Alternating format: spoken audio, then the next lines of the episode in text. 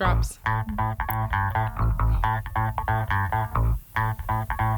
Morpheus is fighting Neo. Nailed it. Thank you so much. That was a beautiful open. Hello and welcome to the Hollywood Fishbowl. My name is Jesse and I am your host. And today I am joined by the one, the only, the illustrious Zon D'Amour. Zon D'Amour. Now, is that the name on your birth certificate? It is. Wait, how's that even possible? My mother's name is Zon, so I'm a junior. And where did the D- D- come from?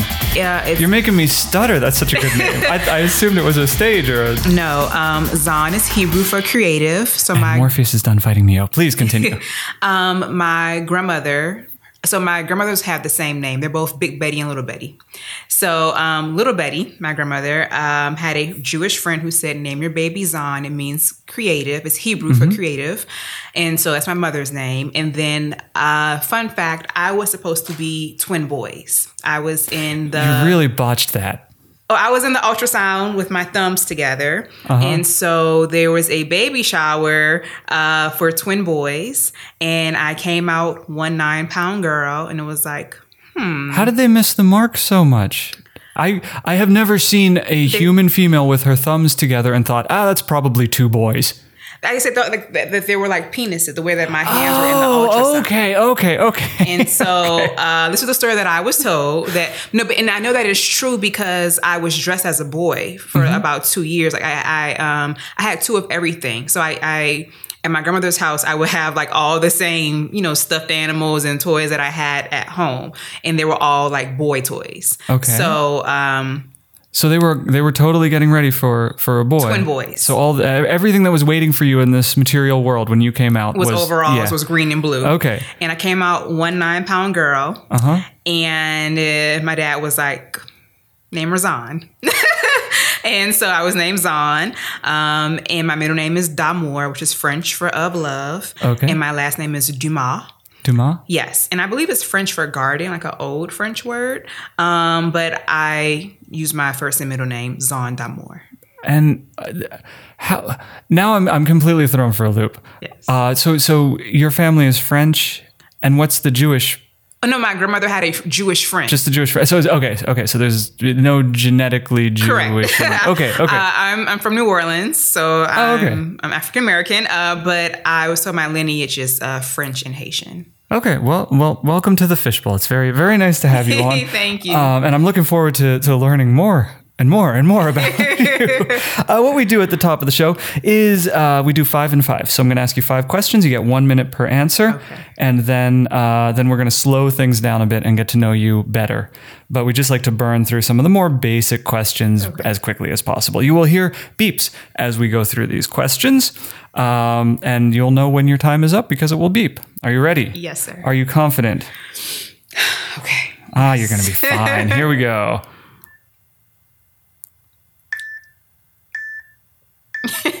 Question Question 1. Where did you grow up and how did it inform who you are as an adult? New Orleans, Louisiana. And oh, wow, that's a great question. Um, I'm very Southern at Okay. heart. Um, I love my sweet tea and my fried shrimp. Uh, I'm very yes, ma'am, no, sir. Uh, both my parents are like that. They're both born and raised in New Orleans. Um, and I think I can tell the difference in people in like where they're from regionally and just like how like their mannerisms and how they present themselves. Uh, and so who I am as a professional, like I'm still very, I'm very assertive, I'm very aggressive, but I think that I always, I'm, I'm very happy that I grew up in New Orleans.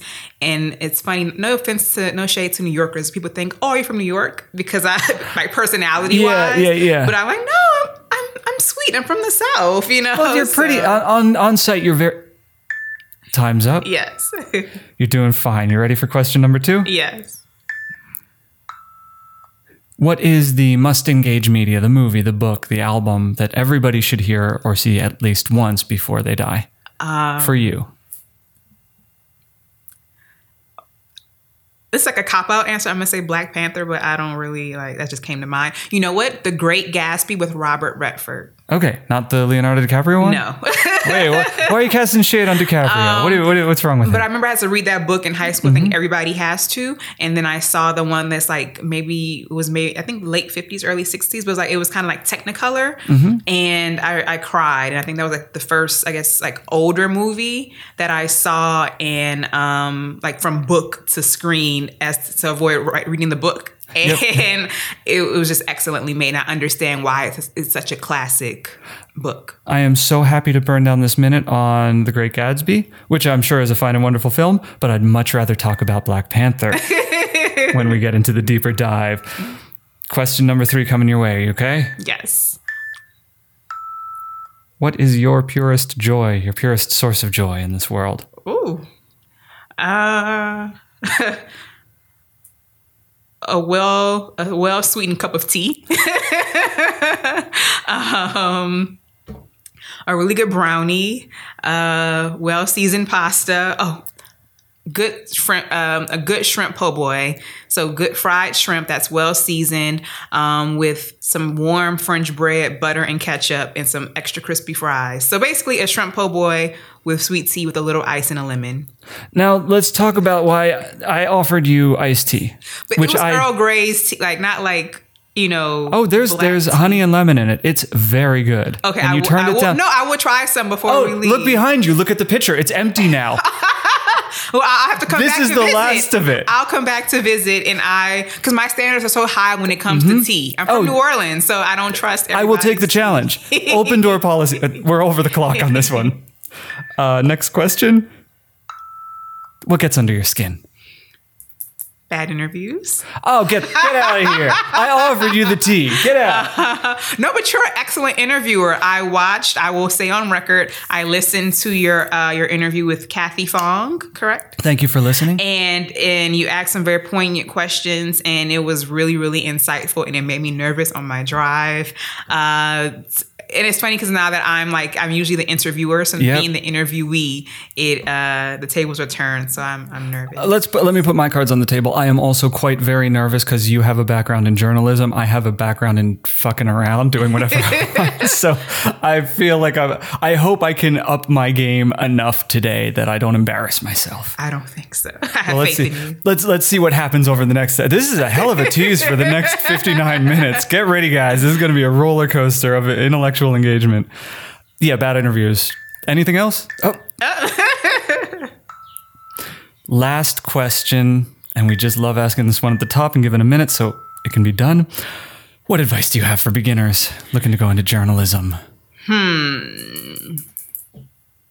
Don't be mediocre like create your own opportunity like create your own platform create your own opportunities and make sure that you there's so many resources to do things to like the highest level um, you can afford camera equipment these days you can create your own blog um, you can do so much these days yourself and try to do it at the highest level possible because people can see through um, low quality and mediocrity.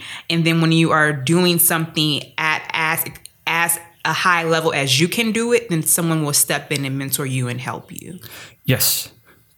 All right. I, you want to call it a quits on this? I think that was a complete answer. I mean, with with 12 seconds left on the clock, and what I love to do at the end of the five and five is go like, Are we at a rave? Us, Yes. us, us, so you did it. You made it through the five and five, and we can ease off the throttle now. Okay. So I'll New use it for Orleans. Instagram, you know? Yeah, yep, yep, yep. So we break it down into the one minute slices and then upload it to the Instagram. We do the five minute block for YouTube. You're getting the picture.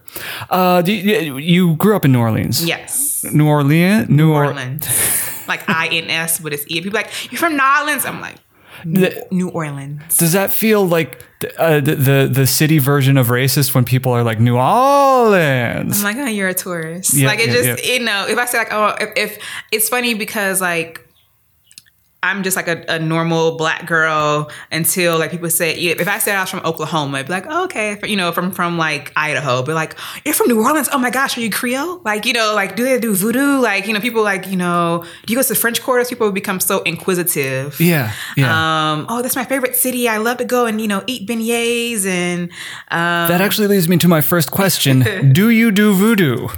no, I don't. How's this interview going so far? for Five was was amazing. and then it took a serious dip after that. Did you li- did you go to college in New Orleans? No, I um my when my parents divorced, I went to high school in Illinois, outside of Chicago. And you were a teenager when they split.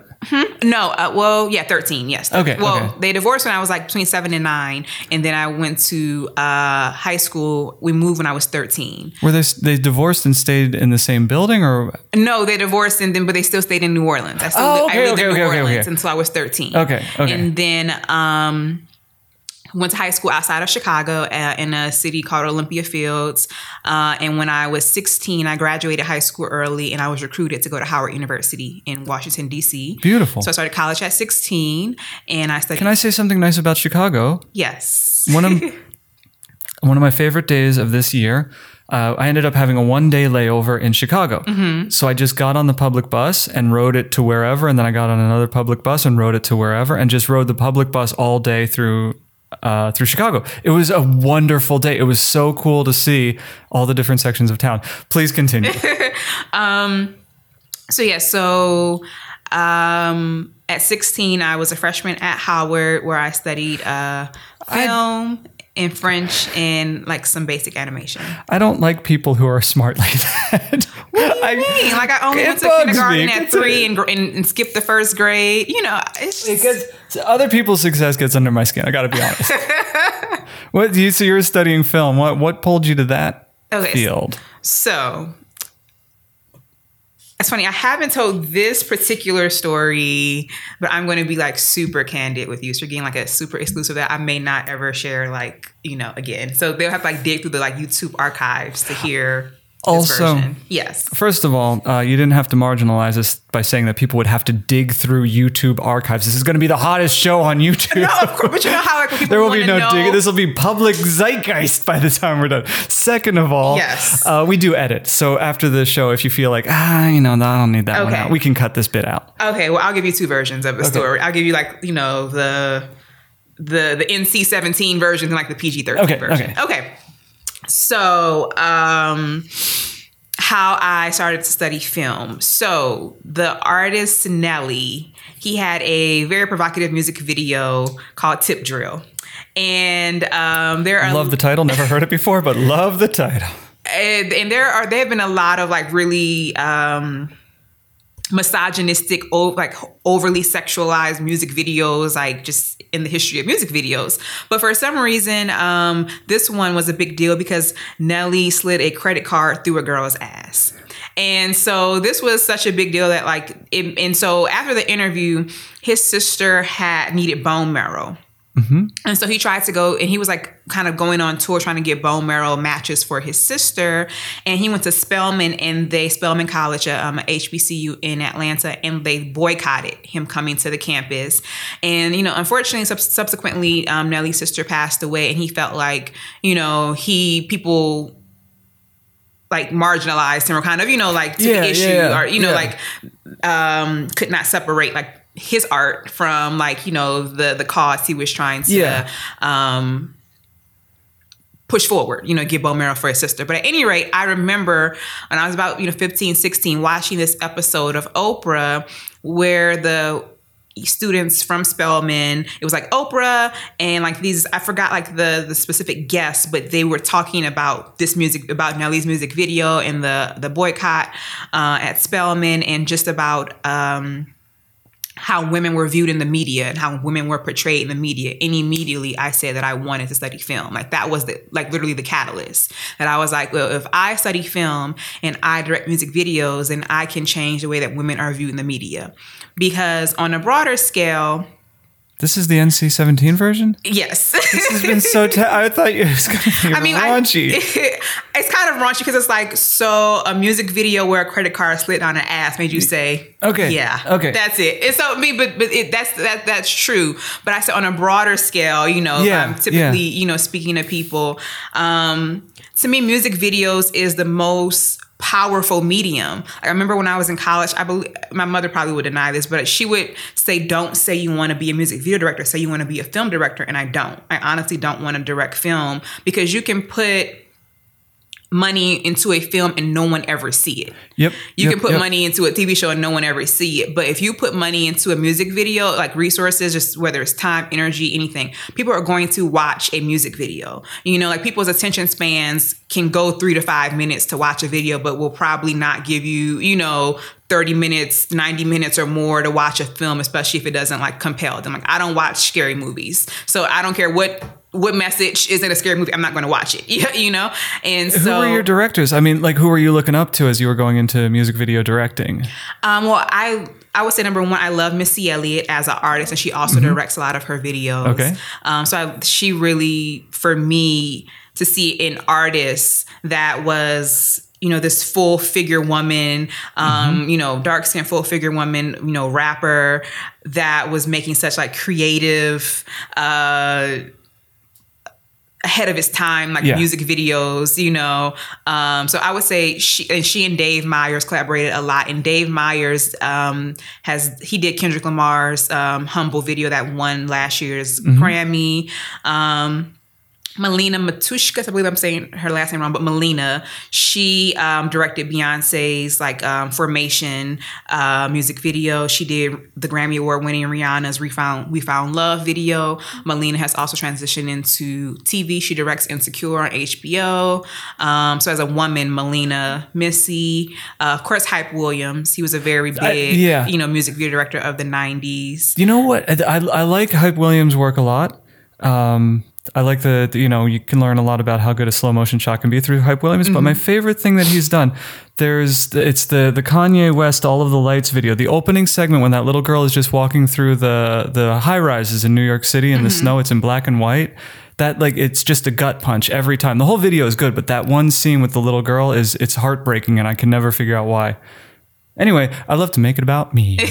Please continue. Um, but no, but I was saying that, you know, when I was 16 and I decided to pursue music videos, it was for a, a bigger picture in my Yeah. mind. Again, is that I when I was 18, I interned at Atlantic Records in New York. Awesome. And we used I would read like um Who was coming through the offices at those point? Was it, did you get to see anybody? Yes, uh, Trey Songz was signed to Atlantic. Um, like T.I. was signed to Atlantic.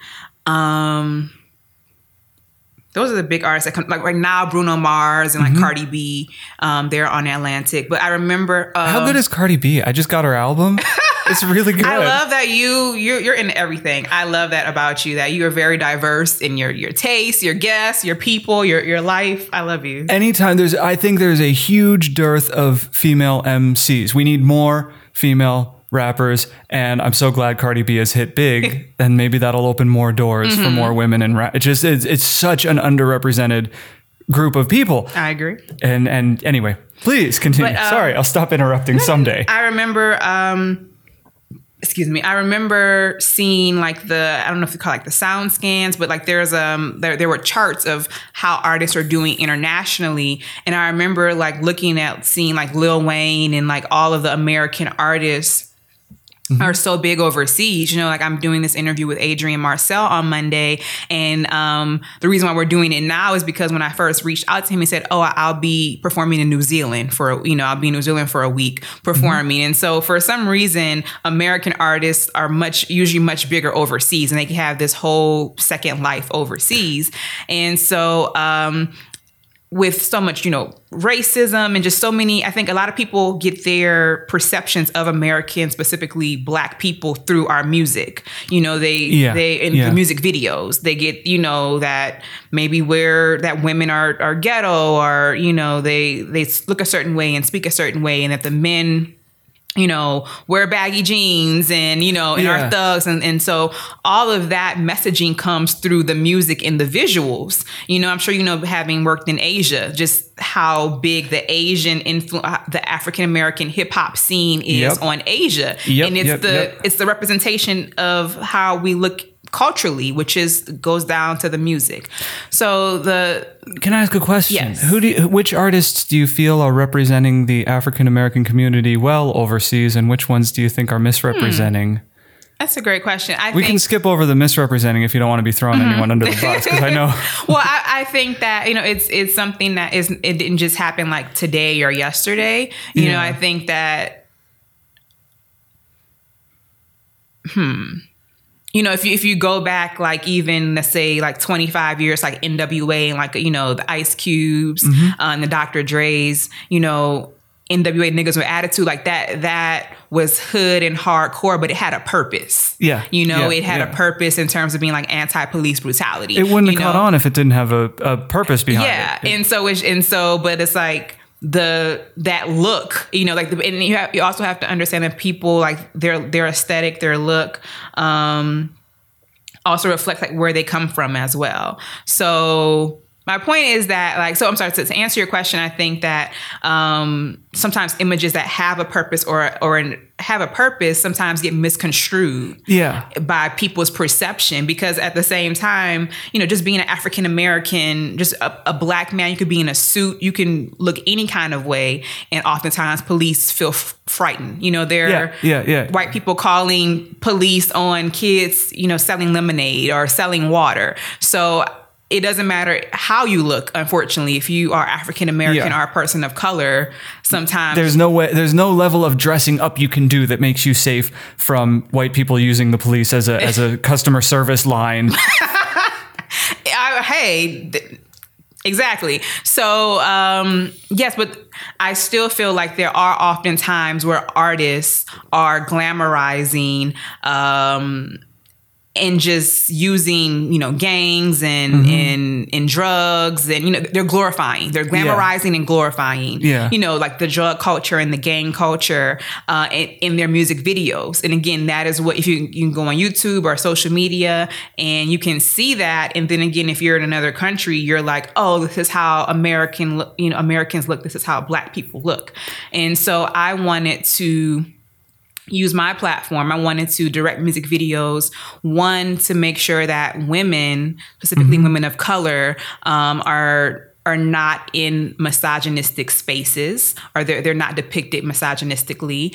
Um, and I also wanted to be a narrative director where again, I'm still a filmmaker, but I'm just using my medium with music and I'm still telling stories uh, just through music. And I love that you know, artists like Beyonce, you know, Kendrick Lamar, like Beyonce gave you 17, between I think at least 11 music, you know, music videos for her last album. You know, artists like Kendrick, uh, Kendrick Lamar, you know, are winning Grammys for music videos and they're, they're taking it seriously. So are artists like Drake, you know, he spent a million dollars giving back um, in a video. And so I think that the, the budgets have changed for videos in the 90s there used to be millions of dollars um, so the budgets have changed but the medium is never going away. As long as artists make music they will always have you know a visual to it. And so i want to be a part of you know when one day when a film student is saying you know like who who do you admire? I would love them to say you know oh i love Zon D'Amour's work. I love how she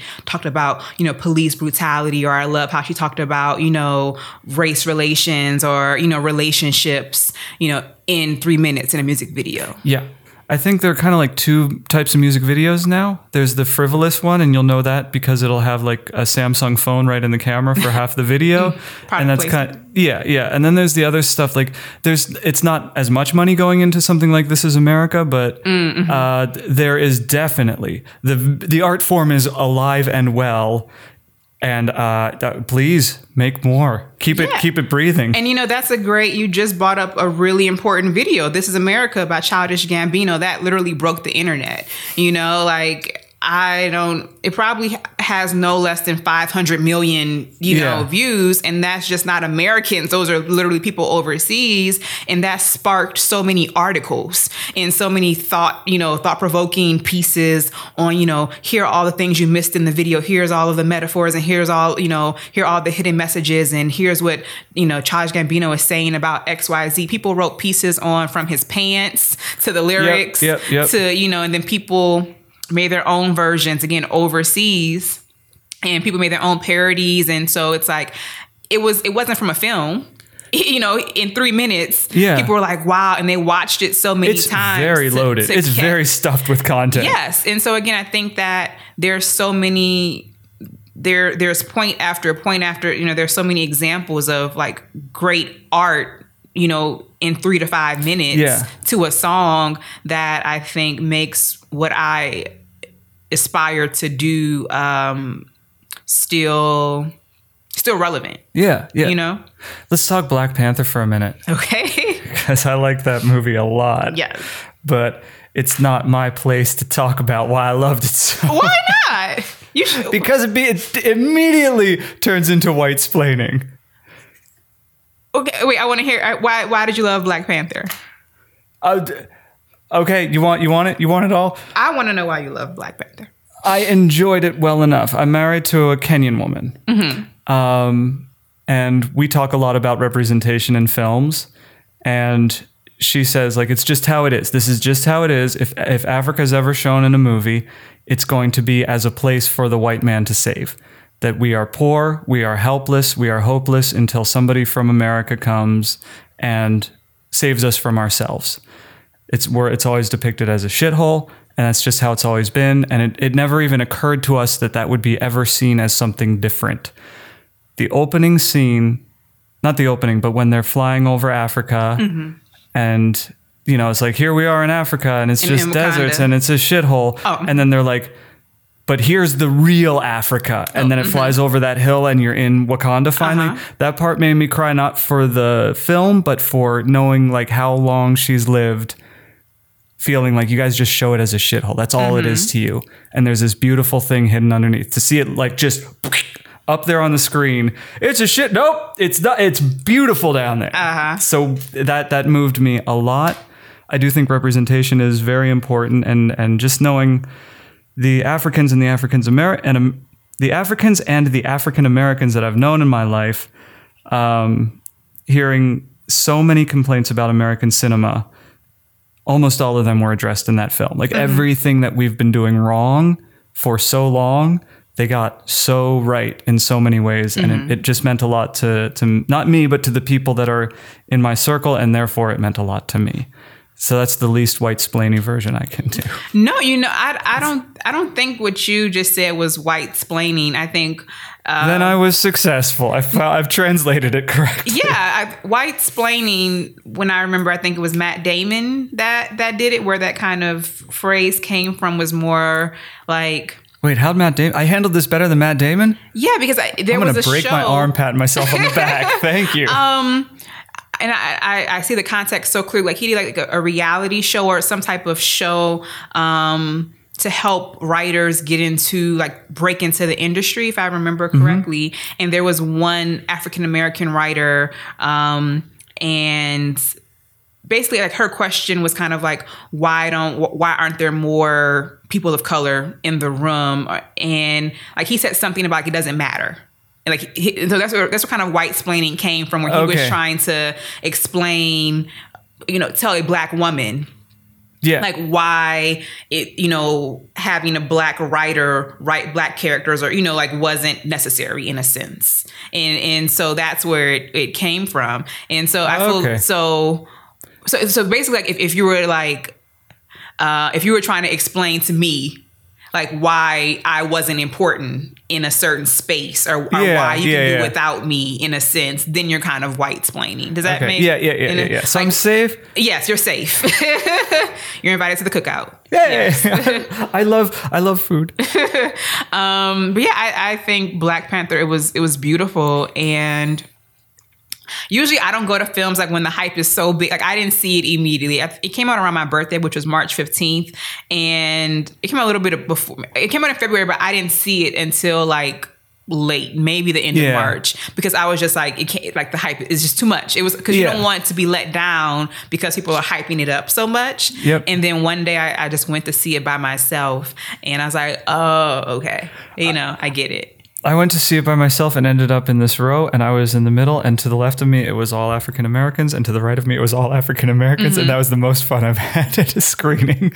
Just kind of trying to stay invisible and enjoy it through through uh, my my neighbor's eyes. And then I know that the, I remember when I saw it, there was like a I think a, like a father with like um, some little white girls behind me, and so I love when that's the part that I love that I was like one of the only black girls in the theater and there was more white people in the theater and that's so important because again as I'm sure you know as a filmmaker we're often told, okay, it's a black movie and it doesn't translate to white audiences. Yes. But again, I'm in a theater and I'm the minority in a Yep, theater, yep, yep, we yep, know, with a primarily African American cast. And, you know, I think it's important for the next generation, you know, for little Rebecca, you know, whomever, Yeah, yeah, yeah. you know, the little girls to to to to. I'm, I'm I'm thankful that her father, you know, whomever she was with, you know, bought her um, and all the other, you know, little children that saw the film to see it because she may now, you know, choose to be a filmmaker or you know, it, it may help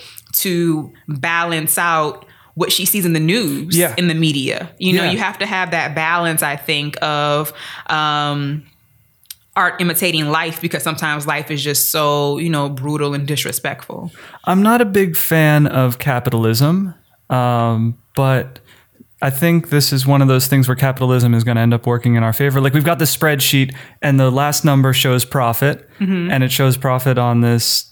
You know, Black Panthers and Get Out are both massive hits that had crossover success. So finally, we have the spreadsheet that says like it's profitable. You can't use that bullshit like uh, white people don't see black movies and black people don't see white movies and black don't travel. Like it, it's done. It's done. We've got the, we've got the receipts on it. Um, so I'm hoping that this will play out in in the favor of desegregation, which is clearly still a thing. yes So I guess we're done here. uh, journalism. Can we talk about journalism for a minute? Okay. What? How'd you get into that? You're going to film. You're going to film school. Are you studying journalism at the same time, or is that Mm-hmm. Your natural inclination? it's funny i never s- studied journalism um i was like editor of the yearbook in the newspaper in high school you know i think whenever there was like an opportunity to write or like do things on camera when i was younger uh, my mother did expose me to that But uh, again, I went to college when I was 16, knowing that I wanted to direct. At 18, I believe that God put in my little mind, He said, um, start a magazine because it will help you build your relationships in the music industry. And so what do you think the fishbowl is? that's what I that's what I did. And it's the same thing. It's the same exact thing. Please continue. And so I would like to say that I'm going like the Ava DuVernay route Mm-hmm. because she spent 20 years as a publicist and now she's a filmmaker. And I think that she, like the quote is she didn't pick up a camera till around like 33, 35. Mm-hmm. Um, and now she's in her 40s. And she has like, you know, a smaller body of work than like a Spike Lee, for example. But, I, you know, her background in publicity has really helped to, I feel like, magnify and propel her career. And as I said earlier, you can put a hundred thousand dollars into a film and if you don't have the marketing and the publicity around it, Yeah. then nobody will see it. yeah, you know, yeah, you might as well just burn that money. exactly. And so, um, for me being a journalist, I believe that as my career as a director blossoms, yep, yep, yep, yep, yep. that you know I've been able to meet some amazing people at some really you know amazing publications and, and it will help you know one opportunity to begot the next opportunity because people Yep. would say like you know write-ups and articles have you seen the Zon D'Amour video you know where she's talking about xyz um, and so again when i was 18 i decided to start a magazine and ironically, my first interview was Spike Lee. Uh, he came to campus. It's a heck of an interview. Um, that was my first interview at Howard with and my site was called A Amay Amour at the time. Random French words I put together. Um, and and so I still sweat on this thing with my friends. I can't imagine sitting down with with Spike Lee, right? yes, Okay. it, and it was um he did something at Howard, some type of like speaking engagement. And I remember I was sitting in the front row. Then afterwards, you know, I got to like go backstage and you know like talk to him. Were you Um, sweating? No, you know, Spike is pretty uh what's the word? Like straightforward, you know, pretty I Like think he can lock in. I there's some people who are a little more warm and fuzzy than Spike Yeah. Lee, know. So I feel like you can't sweat because people like, why are you sweating? Like I don't have time for this. That's this. true. That's true. you know? That's true. Yeah. So you can sweat later after the interview when you're alone, but not in front you of You don't have the time to sweat Yeah. in front of Spike Lee. Yeah. Um. So I, I'm really grateful that you know. Howard University, my school was very supportive of me saying, Hey, I have a magazine now. And so a lot of artists that are like big artists now came to campus Mm-hmm. um, to perform or they perform within the dc area dc new york area so i you know interview them so and it's crazy because I, I don't think that I give myself enough credit. Maybe of like, hey, I'm 18, like saying, hey, I have a magazine. Like, can I interview these people? You Yeah. know, I think the younger you are, the more like fearless and resilient you are to be like, hey, I'm just gonna jump off a cliff. Yeah, you know, yeah, yeah, and yeah. and not think about like, hey, like, I'm not really studying this, or hey, like I don't, you know, in I just started something, you know? And so after Spike Lee, um, artists that I interviewed while at Howard were J. Cole, um, Miguel, um, Janelle Monáe, who was, you know, in Moonlight, um, rapper named Nipsey Hussle a big uh, LA artist, uh, Dom Kennedy, Big Sean, Wale, so a lot of like rappers. Um, and so then when I moved to Los Angeles when I was 22, I was still I was at an event interviewing a casting director named Twinkie Byrd, and that's where I met the editor of the LA Sentinel newspaper. And um, he was like, "Where's your crew?" And I'm like, "What do you mean? Like I'm I'm by myself, you Yeah, know, yeah. my camera, my light, my tripod." And um, he's like, "I need you on my team." And so uh, after like you know being persistent and following up, I started writing for the LA Sentinel newspaper, and um, after the Sentinel, I wrote for like a site called Coco Fab, and then a site called Hello Beautiful and xoNecole, and then I look up and it's like five years later, and I've written for about five or six sites in LA, and I'm a journalist, you know, yep, yep, yep, yep. and so. Um, in between that, I also worked for an amazing director named Justin Harder, and we did uh, the commercial um, for RuPaul's Drag Race season six. Okay. and so I got to be a project manager on that commercial, and I learned so much about um, working for yourself. Like when I was at at Howard, the big push was like work for a company. The big push was like, you know, oh, I work at NBC, you know, I'm getting an Yeah, internship yeah, at yeah. BET or one of these labels. And working for Justin, he was a Viacom contractor. And so I learned that you can like work from home and still have big brands and networks Yep. as your client. And so like I, I worked in his Pasadena home. It was meet him, and the cat. Ito. And so like it was just cool just to see again that he had an idea, they gave him the budget, and we, you know, made RuPaul into a panther. You know, this is before Black Panther. We, we Yeah. made we, we made RuPaul a Black Panther. Trendsetters. Yes, trendsetters. Um, That show, that RuPaul program, made it, it caused my wife to. She had to move the whole needle because she was like, I feel the thing. She feels uh, very shy in public, mm-hmm. and when she was watching it, she was like, "These the people on this program have been marginalized and ostracized their whole lives, and they are so open and themselves on a public forum. Why?" why why do I get to hide inside myself? Hmm. Like she had to just change the. It, it really had a huge impact on how she thought of herself and the world. That's cool. So.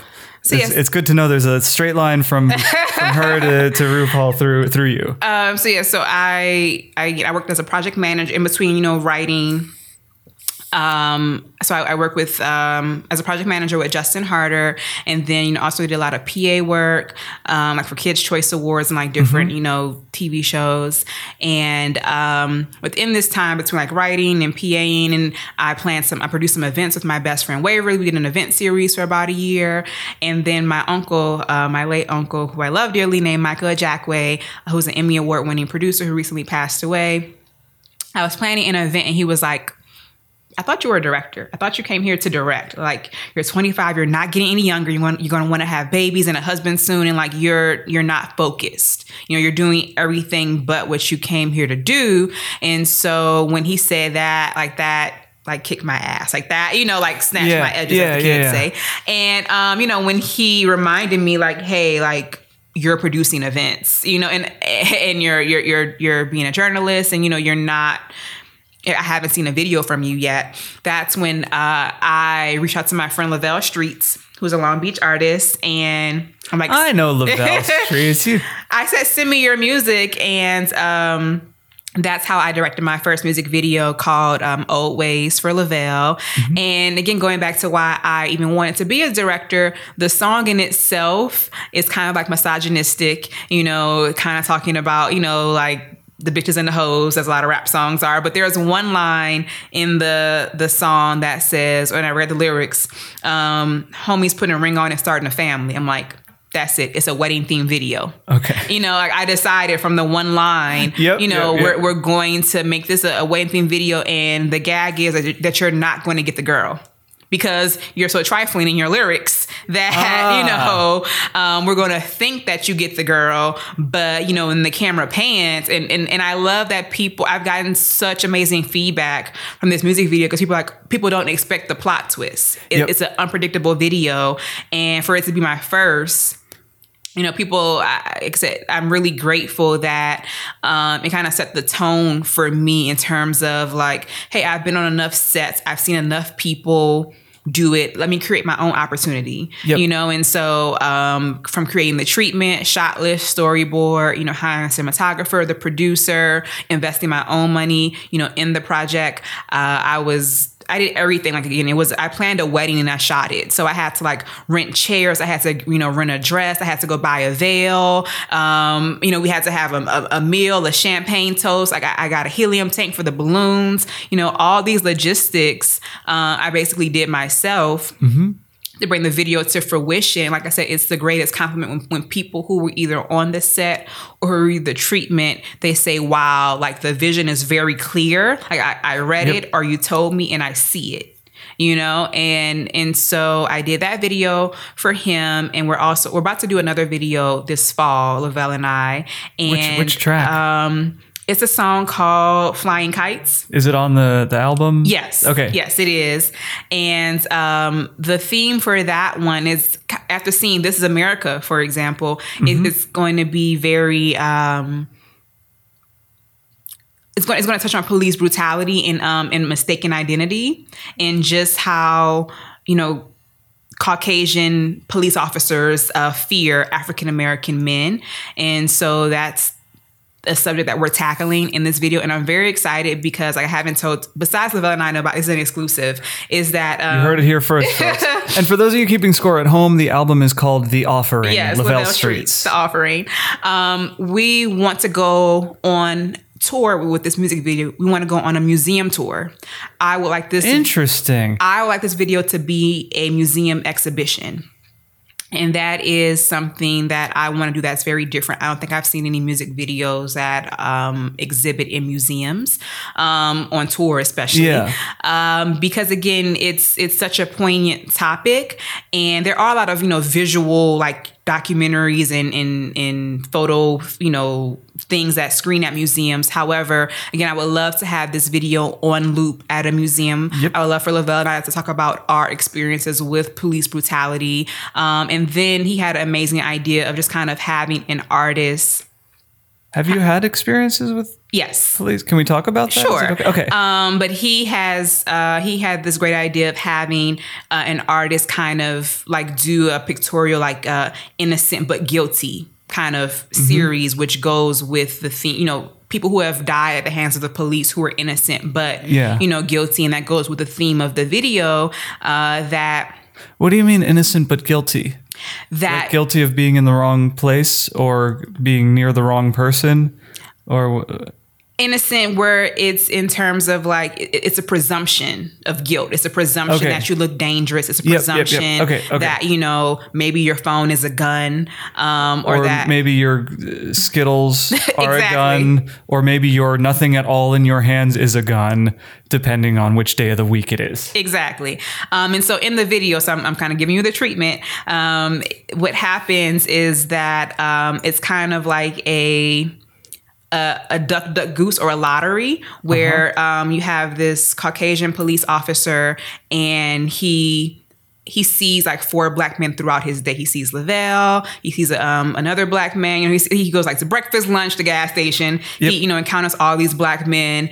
Um, and the fourth black man, he happens to see as he's getting a call about a suspect of a reported robbery. Mm-hmm. So he kind of just pinpoints on like, "Hey, we got him! What a great! Qu- I'm so good at my job. That exactly. must be him." So that so that's without giving them away too much. Yeah, that's what happens in this video, which is again art imitating life. Where mm-hmm. if you fit a description, oftentimes you know that that's it. You just fit a description. Yep. You know. Yep. And darker skin is pretty much all the description some people need need. You know, and I read a tweet recently about colorism, which, mm-hmm. um, if you're not familiar, you know, it's like a, it's it's a light skin versus dark skin thing where you know if you're black, it comes in all different shades. But there is um, people who are darker skinned. As a woman, I can say that you know I, I have had experiences where men, you know, will who, who, men that they're men who don't date dark skinned women or you know who prefer light skinned women when it comes to dating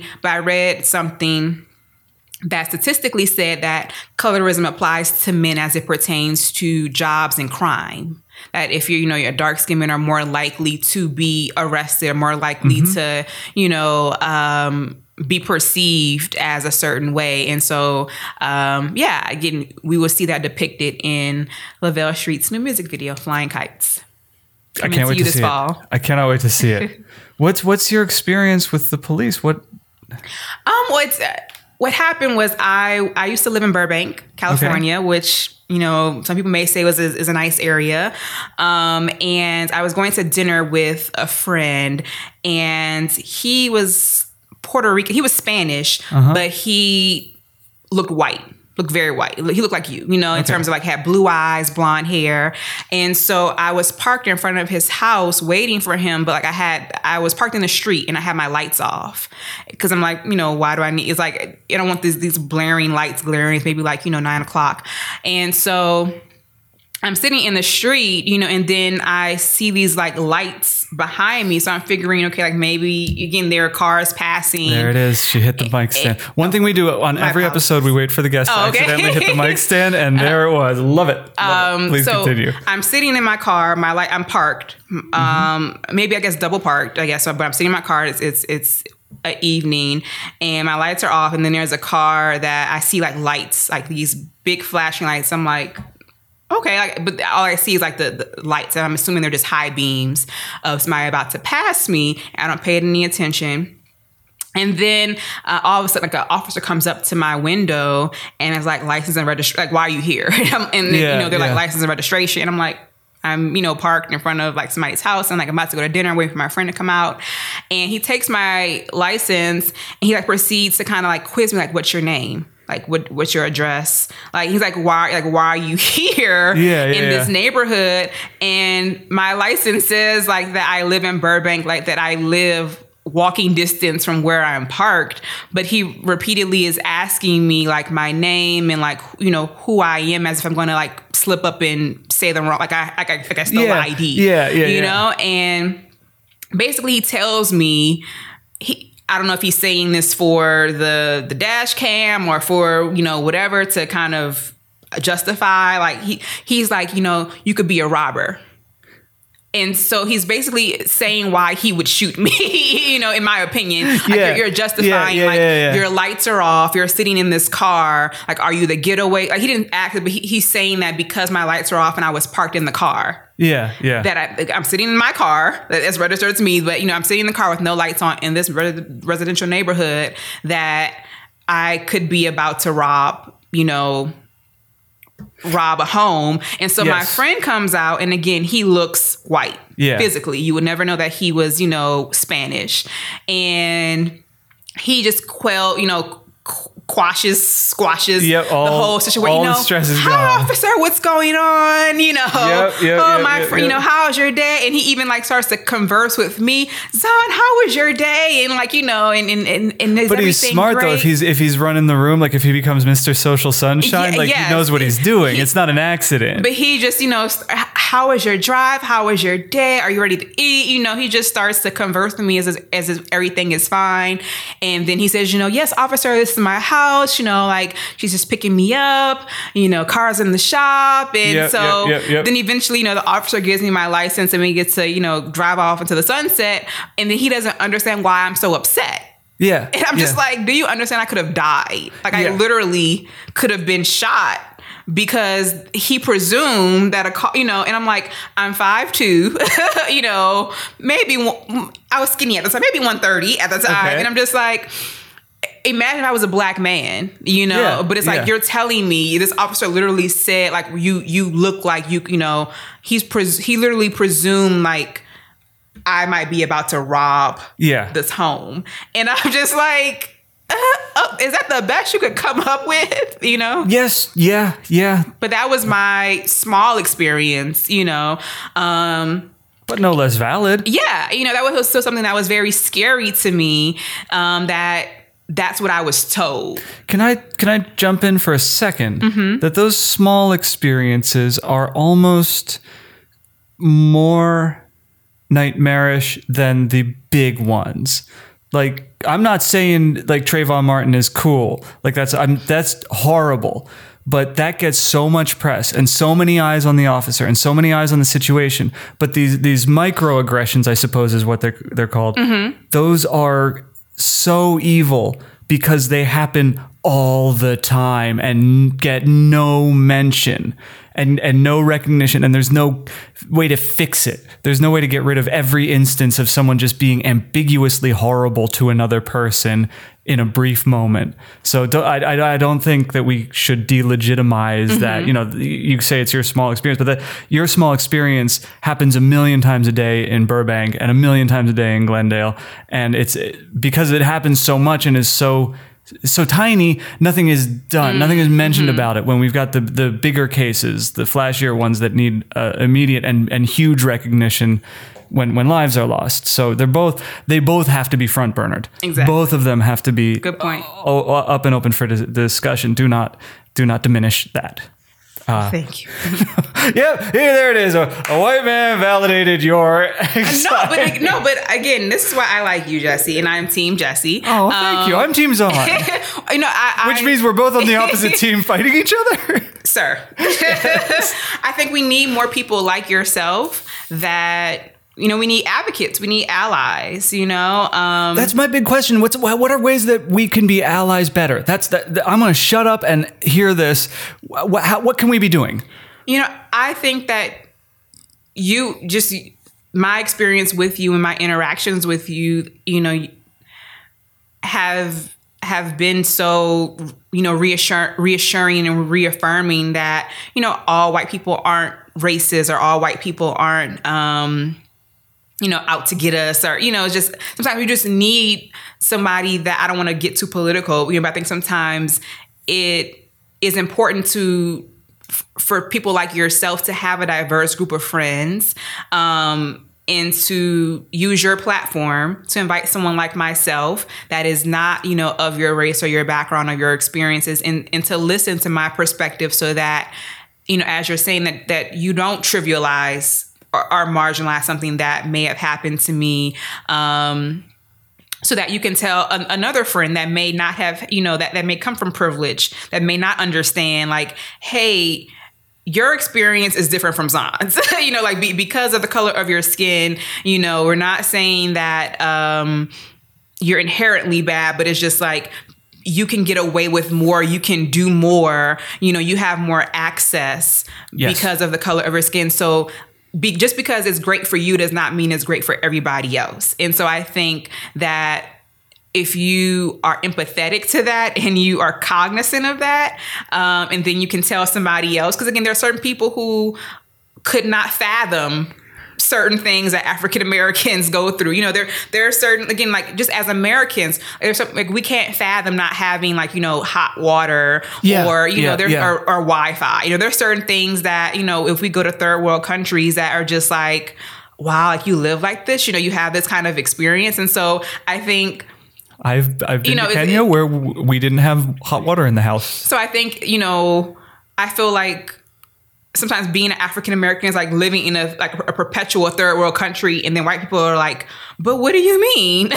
you know, Well, I think the the flip side, what the the we- you we've got on you, your side of the table, we have microaggressions, and I think on my side of the table, we have micro ignorance. Mm. Like it's it's really hard not to be aware of of the big ones, the ones that make the front page, but it's very easy for us to be unaware. So if that, I I go through life assuming that I'm not a criminal, and most people around me go through life assuming the same thing. So everything they assume matches up with what I assume about myself. So there's no dissonance there at all.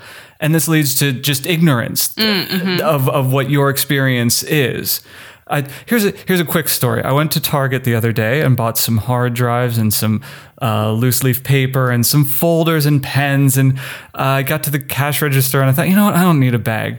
So I just like bundled it all up in my arms and walked right out of the place. As I'm going through the metal detectors, they start beeping off, like, you know, the alarm goes off, and the, the guard just goes, "Bah," and wa- waves me through. That is not. That is not typical. that is not like. Of course, I don't think I'm a criminal. He doesn't think I'm a criminal. So we're both like, cool. Mm-hmm. But I, I was just thinking, like, God, it's good to be white in this country. It's so good to. It's so much easier what was the point? Micro ignorance and we do need to we do need to work on that. And mm-hmm.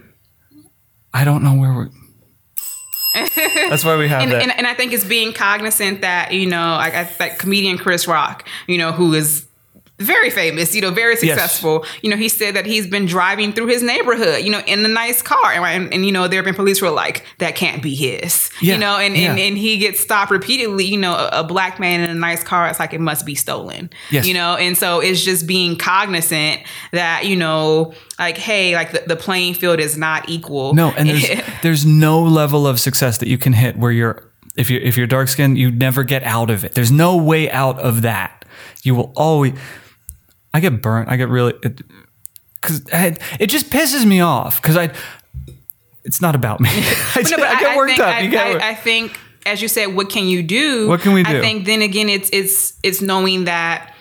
Hey, if if you're a filmmaker hiring, you know, African American women, African American men, you know, it, it's knowing that nepotism and cronyism is so rampant and relevant, you know, when you're white, where it's like people are going to work with the same people or work with their Yes. friends or family. But hey, if, if you're shooting something and you're like, hey, I know this great, you know, female director who would be a good AD, or I know this great, you know, young lady who would be a good producer, and I want to hire her, you know, because, you know, Zon is great, but then also because she's a woman of color. You know, it's, it's it, you don't want to necessarily, it's like not trying to be like, hey, this is a diversity hire, but it's also knowing that talent and you know talent comes in all shades and all races Yes. but it's also knowing like hey if i'm shooting a film even if it's about you know whether it's about, about an all white um cast or you know in an all asian cast or you know all that whatever if, if there's any person of color you know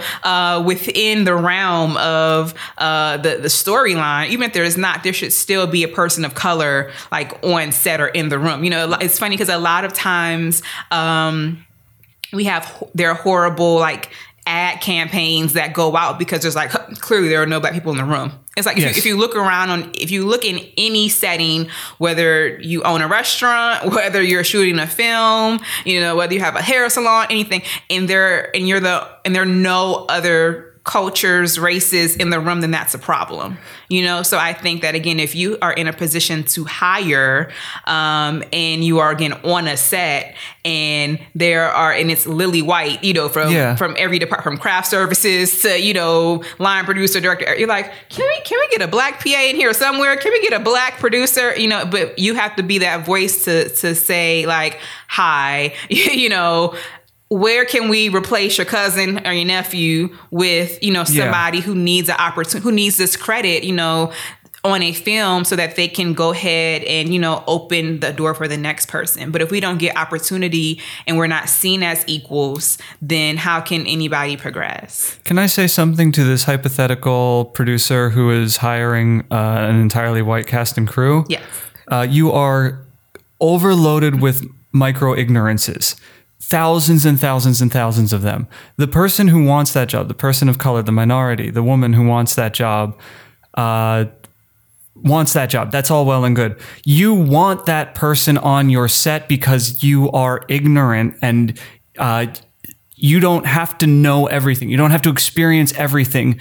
You can have other people around you who have seen and heard and felt things that you can't see, feel, or hear because of you, your uh, your station in life.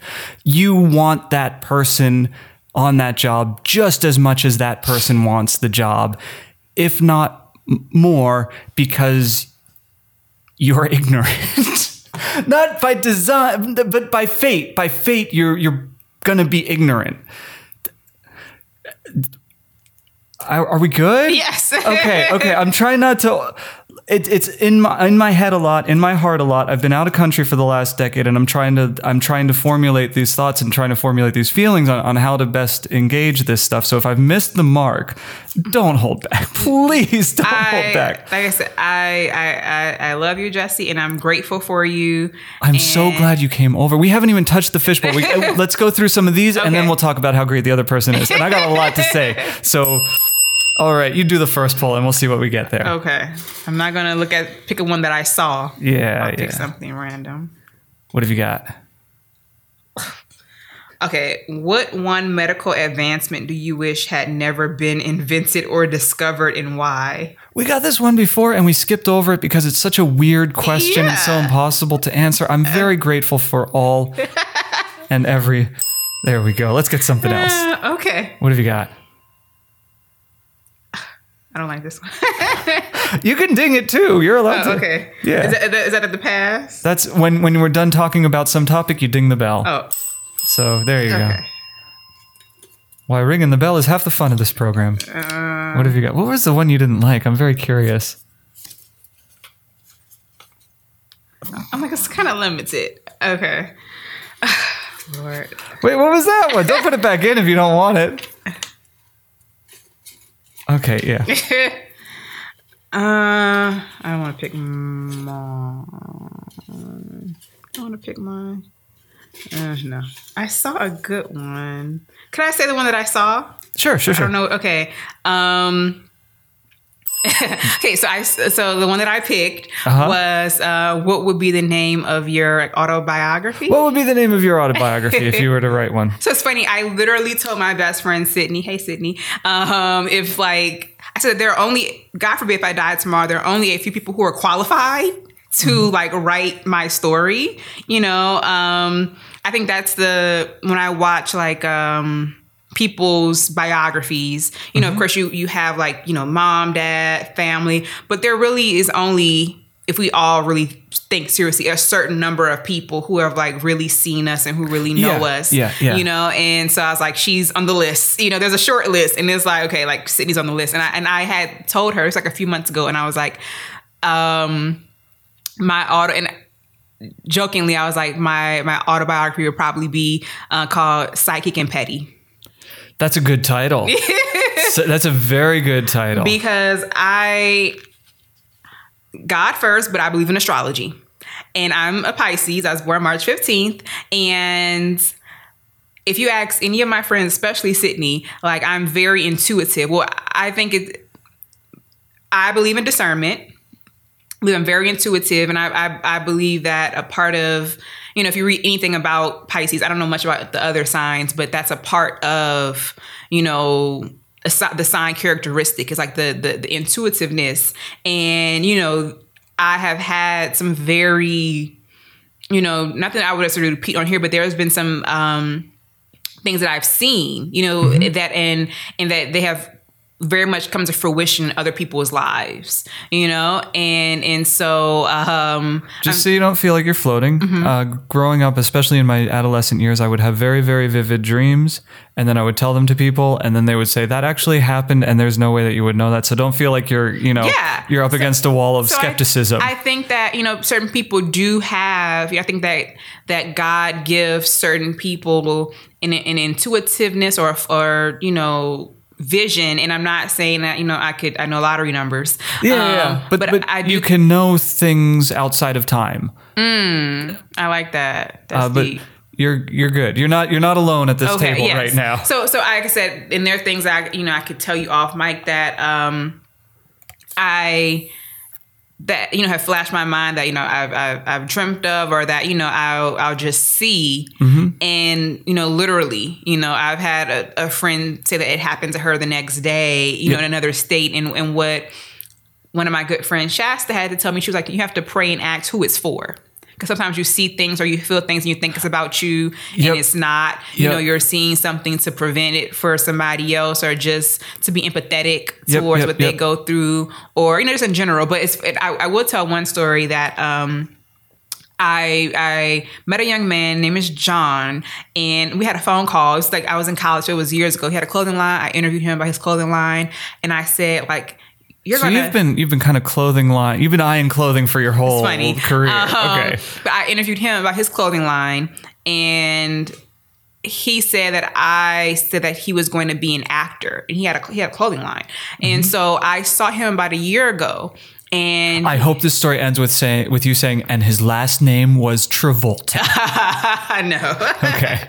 Um, but I saw him about a year ago, and he was like, "It's like I'm so grateful to you. Like I'm so thankful." And I was like, "Huh?" He was like, "You know, after we got off the phone, like you know, I I, I was casting this HBO show Treme, and he was like, you know, but and I remember that it was you know you said I was going to be an actor, and I was just like." That's oh, awesome. You know, but it was like that's, that's not even small potatoes. That's like an HBO show. It's yeah, but it's something that like he- remembered that I had said something specific Yeah. towards like the role that he got, and I didn't know him from a can of paint. I you know, but I said it to him, and you know, there have been other more like you know clearer specific Yes. things um that are like you know like I said legit. But anywho, I would say um petty and psychic. That's a perfect, a perfect title. And guys listening, it's it's absolutely true. Uh, words that are true and kind cost you nothing to say and can change the course of Mm. a life. They can, they it, it it's cost you nothing to say something that's true and kind. So why why am I sucking at dinging these days? There we go. There's a ding. I'm, Oh, this it was was mine. Yeah, Oh, we alternate. What do you think this is? what are people like back home? See, I heard that one. I answered that one kind of. Yeah, yeah, we kind of did that one. Then you can ring a ding ding if you want. Um, That was that was on Kathy Fong Yoneda's episode. yeah, see, I you know that's why I watched the show. I know, I know. Or listen to the show. Man, you are picky. What? you have to hand me the ones that you get, that get rejected. Because I, so. I spoke on that one. Yep, yep, yep. About the Me Too movement. Anything you want to say? Because I spoke about like you know just why I want to be a music video director. Yeah, yeah. So I yeah. think that that kind of speaks to that. Hand them to me as you don't use them, and then I'll read them while you search for the next one. Time and again, reject the card. I, I think you're abusing the system. what has been the strangest hour of your life? I have to really think about that. I'm like, I don't think we have that much. Like that's kind of like crazy. What have you got there? Let's do this one. Okay, Lord. this? I, but just told you I don't. I hate scary movies. But can I just I don't know. Sci-fi isn't scary. You could talk you about. like Black Panther sci-fi kind sure, of? we're gonna promote it. Okay. It's in the club. Black Panther. Yay. Okay, you know what? I'll answer my own so I can finally answer something. Okay. Okay. Ooh, ooh. And it's deep. I think this is I'm like, yours? shit, I didn't want to answer it, but yeah. This is, you're pulling yours out. Yeah. Okay, go for it. Let's see. Let's see what you got. So I said, "Were you ever a bad friend to somebody, and what did you learn from ending a friendship?" That's two gigantic questions. so let's do let's do them one at a time. Were you ever a bad friend to somebody? Yes. What did you do?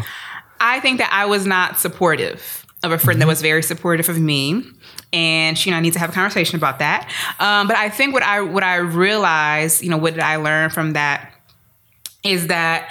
Um, you know, I heard people say that like it's lonely at the top. Mm-hmm. And and I was reminded of like she and I's friendship because I was just like, you know, we do similar things, but it's not the exact same thing. And so I think when people look at competition, it's just like, you know, McDonald's is not Burger King. It's it's so like it's such a, it's such a basic analogy, but it's very true. Like McDonald's is not worried about Burger King. You know, Chick Fil A is not worried about KFC. And so I think that you really have to be cognizant that you can have um, a similar thing, Yeah. you know, in an oversaturated market, Yeah. and it still be totally different. Like your approach to something be totally different because, you know, I don't know many dark skinned natural hair journalists that do long form interviews like myself Uh-huh. you know and so that is my niche Yep, you know yep, yep. and so and so there can be another journalist you know interviewing the same celebrity but our questions are going to be different. You know the the way that we ask them is going to be different.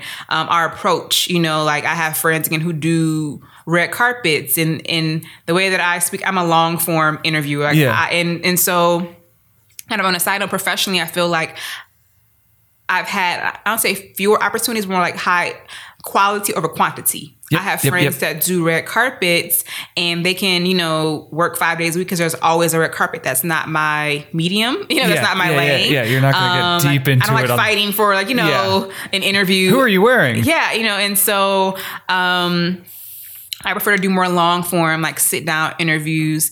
And so like that's my niche, that's my lane. And so Yep. again, I have friends who do something similar, you know, but it's just like it's it's not the same exact thing. But I know that there was a point where like it was just like a, a hard year for me. And because I didn't feel like you know I was winning at that time, or I didn't feel like things were going for for me well professionally, then I started to look over to see what you know McDonald's was doing. you know, it's like you know, it's like hmm, they got a Big Mac. Maybe I need a Big Mac. Yeah, you yeah, know, it's like no, be a Whopper. yeah, you know? yeah. Um, but I think that when you know, when things aren't going well for you, you start to be like, you know, you- you'll start to look over and see what, you know, should I incorporate their menu into mine or, you Yeah. know, should I, like, they're having a surge in sales or, you know, they're just, whatever they're doing at the moment could be winning and you start to doubt your own self and, and what you're doing and what your path is. And so I have definitely learned that. Um, you know, even going back to the, the lonely at the top thing, I was recently, you know, thinking about how I'm progressing as a journalist, and I'm just like, wow, I don't even have this friend. I don't, I don't have this friend who was, who's ahead of me now to even be able to call and say, hey, what do you think about this next step that I'm taking? Because I was in my feelings and jealous and, you know, not happy for her at a certain moment, you know? So I think it kind of comes full circle because just because you may be unemployed or depressed or down at one moment, then it may be a second where, hey, you're winning and things are great. And you're like, how do I navigate this space? And if you don't have anybody else to talk to, then it's like, fuck, you screwed yourself because, yep, yep, you know, yep, yep. you you weren't supportive when somebody else was winning, you know? And so, um, yeah, I think that if, if that makes sense, I, I just learned the importance of, I don't believe in staying in your lane because I feel like then I would only be a Well, journalist. cl- clearly you don't believe in stay like you- Yeah. you, are in all lanes I don't, I don't like using too. that term of like Yeah. staying in your lane because I, I think that that relegates you or that suppresses you know i think staying in your lane a lot of people say like you know don't move out of what you're good of so i don't i'm not saying that but i i i do believe in just um being cognizant of like your niche and what you do well and knowing that people can't take that from you Yeah. and knowing that like the opportunities that are for you are for you because again i look at some of my peers in journalism and i'm like you know i, I do have i don't say regrets but there was a time where of depression where i was regretting oh like i, I should have done this better or i should have you know moved differently or, or done certain things better. Because now look this person you know has this opportunity you know on tv or whatever. But then have to realize that journalism for me is like an appetizer is not my full meal Yeah, and for yeah. certain people journalism it like that's their full meal you know like journalism for me is like you know like the french fries it's not the shrimp po' boy Yeah. you know and so like or it could be like the fries and the bread but it's not the shrimp you Yeah, know so yeah, it's yeah. just like you know there are certain You are really excited about that shrimp. There are certain people like that- bookended this whole conversation. Exactly. I'm going home to fry some shrimp. But you know, there are certain people again that like um that that's their world. Yeah. And so but when I had opportunities to make it my world, I wasn't happy. So like Yes. the gag is when you're looking at other people's lives and then you might get that and you're like, wow, it, it doesn't even fulfill me. It doesn't even make me happy. So you have to like stay focused on what your niche is and what makes you happy so that you're not chasing something that's unfulfilling. I'm going to tell you a quick story because it's on my mind every other day. And you'll understand why as I tell it. So, back when I was in college, it was the first year of college, and my roommate and I, we had uh, an apartment with multiple mirrors, two mirrors in the bathroom. So, I was at one shaving and he was at the other shaving. And I shave from the bottom up. So, I would go down, you know, start at the bottom and pull it up. And he would shave from the top down. And, you know, and he looked over at me and he said, You go against the grain. Huh. Then he went back to shaving. Uh, cut to almost 15 years later, he is the now the vice president or president of a, uh production company, and I have spent my whole life shaving against the grain and i you know like i feel like i feel like maybe you in this situation where you kind of been building it your way the whole time and not going with the And there was this moment in the first year of school where somebody looked over and was like, "You're you're just doing it a more difficult way." And he went on to do anyway. That's he's my version of that thing that you just described. And you know what? That's what I was saying earlier. Um, was that you know, I, I, I, some people may say that I'm young. um, I'm 27 and a half. And um, you'll always be younger than me. So I will always say you're young. I'm in that group of people. But, you know, I think that I was saying off camera that I have some some friends, and they it doesn't seem like they've ever gone without a job. It seems like you know they have always from from yep. college to now, you know, late twenties, thirties, they they worked at the same place, you know, for five plus years, five ten years. You know, they're able to to to to hop from job to job with no problem. And I'm like. Jesus, you know, like being a freelancer is hard and, and being an entrepreneur is very hard and building your own business is very hard. Um, and when I go to apply for, you know, for jobs, I'm just like, why, you know, why aren't I getting something? You know, like why aren't I getting this full time job? And then, you know, I'll turn around and I'll get something like that's freelance that'll hold me over. But then I realize that, you know, again, everybody has a different path. Sometimes like you need people who already have the establishments and they need the people who are you know building like the brick and mortars as well if that makes sense yep, yep. so it's like disney netflix every you know apple everything has to come from like a, an idea everything has to be conceptualized yep. and you know so i have to for forgive myself or you know like be a little less little less hard on myself when I think about like, hey, like you're building a business, you're building a brand, as opposed to working for something already um, created. Because I read job descriptions, you know, for digital producer roles, you know, yep. about like you know social media posts and the video content that they need. I'm like, fuck, I want to just do this myself. I already have a site and a structure that I started when I was 18. You mm-hmm. know, so I think for me, it's just more about. Um, adding on to what I've already created as opposed to again like going to work for someone else and taking the skill sets that I already have. It's like, you know, like leaving that I remember I went to the Bahamas and like there and um what I liked about the the Bahamas was that there are a lot of um I think what, what my host dad said was that like people can own homes easier than it is in America. So like a lot of people, they'll just like they'll buy the land, but they um they build on it when they no that's what he said. So in America, like if you get a loan, like you have to like build it in like 24 months. Like you have a certain amount of time, you know, kind of uh-huh. like build whatever you're doing. Yeah. Then you have to pay back the, you know, the company, you have to start paying back on the loan and stuff like that.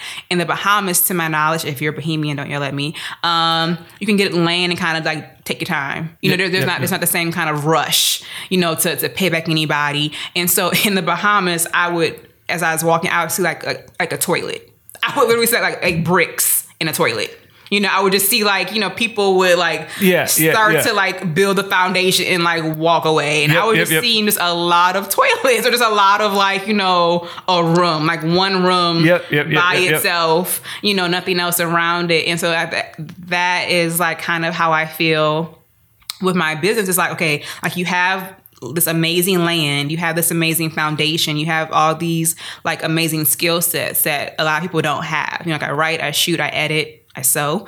you know, so like I built two websites by myself. You know, I shoot a lot of my own content. I edit it myself. Like I don't necessarily I'm at a point where I like having a team because it mm-hmm. makes my life simpler, but I don't need a team. Yeah, yeah, you know, yeah, like yeah, I, I created my when I was 18, you know, it was okay, like let me learn how to use WordPress. Let me learn how to use WordPress. Let me buy a camera. Let me learn how to use Final Cut Pro. You know, so yep, yep, yep. the skill sets that I have have, you know, gotten me this far. But again, sometimes when you're like, hey, I'm not making six figures, or like I'm like, I'm going to eat tonight. You know, you're just like, okay, I just want a regular nine to five job. Yep, yep. Can I please just learn how to shave with the grain exactly. instead of against but the grain? But then I have to realize, okay, like maybe this is a, a part of the purpose that God yeah, has for yeah. me. That you know, if I had this nine to five I wouldn't be able to, you know, produce this event with Adrian Marcel on Monday, or you know, I which would... I'm very much looking forward to. Thank you for inviting me out to that. Of one. course, thank you for coming wait, to, I can't wait to, to bring your skill sets to, to my event. You know, it's like I've gotten to produce some amazing events. Like if if I hadn't produced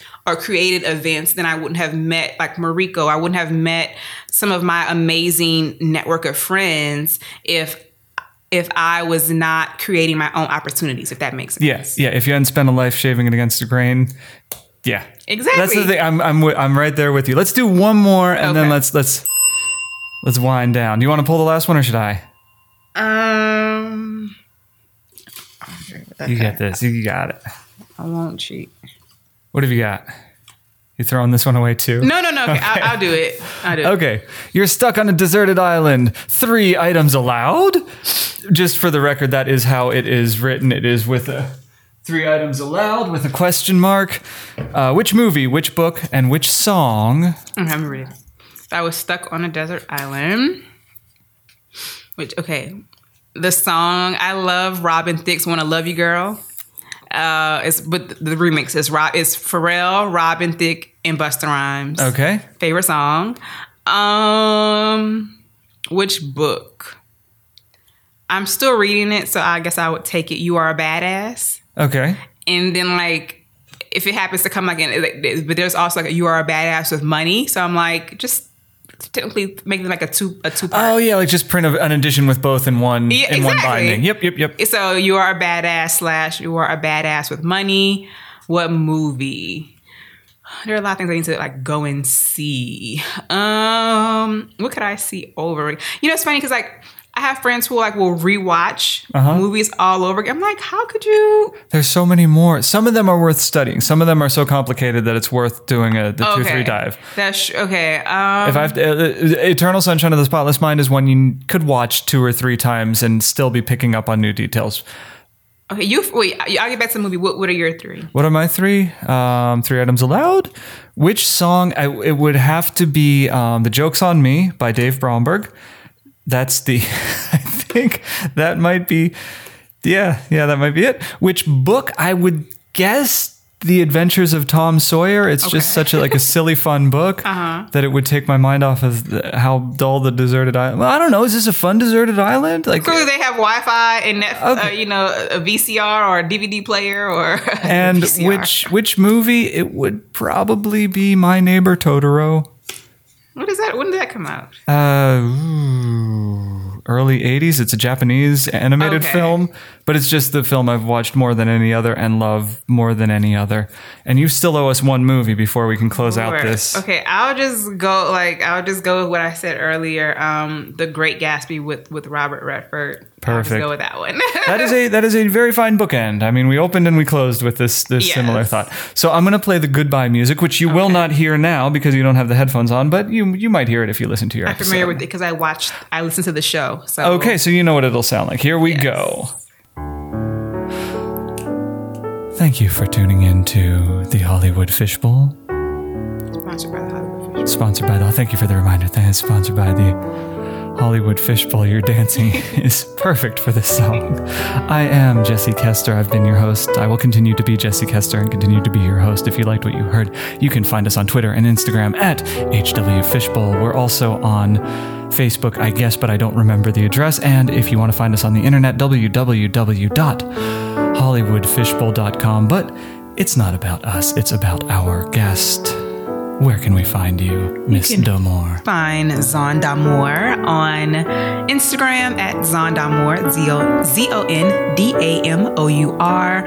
Um, I'm on Facebook and Instagram as Directed by D'Amour. Um, also on YouTube, Directed by D'Amour, Facebook and, I'm sorry, and two websites, directedbydamour.com and zondamour.com. All right. And I hope that you guys will out there in, in Fishbowl land check out Zon's work because it's it's great. It's really fun. and I really thank you for coming on. Thank you for having me.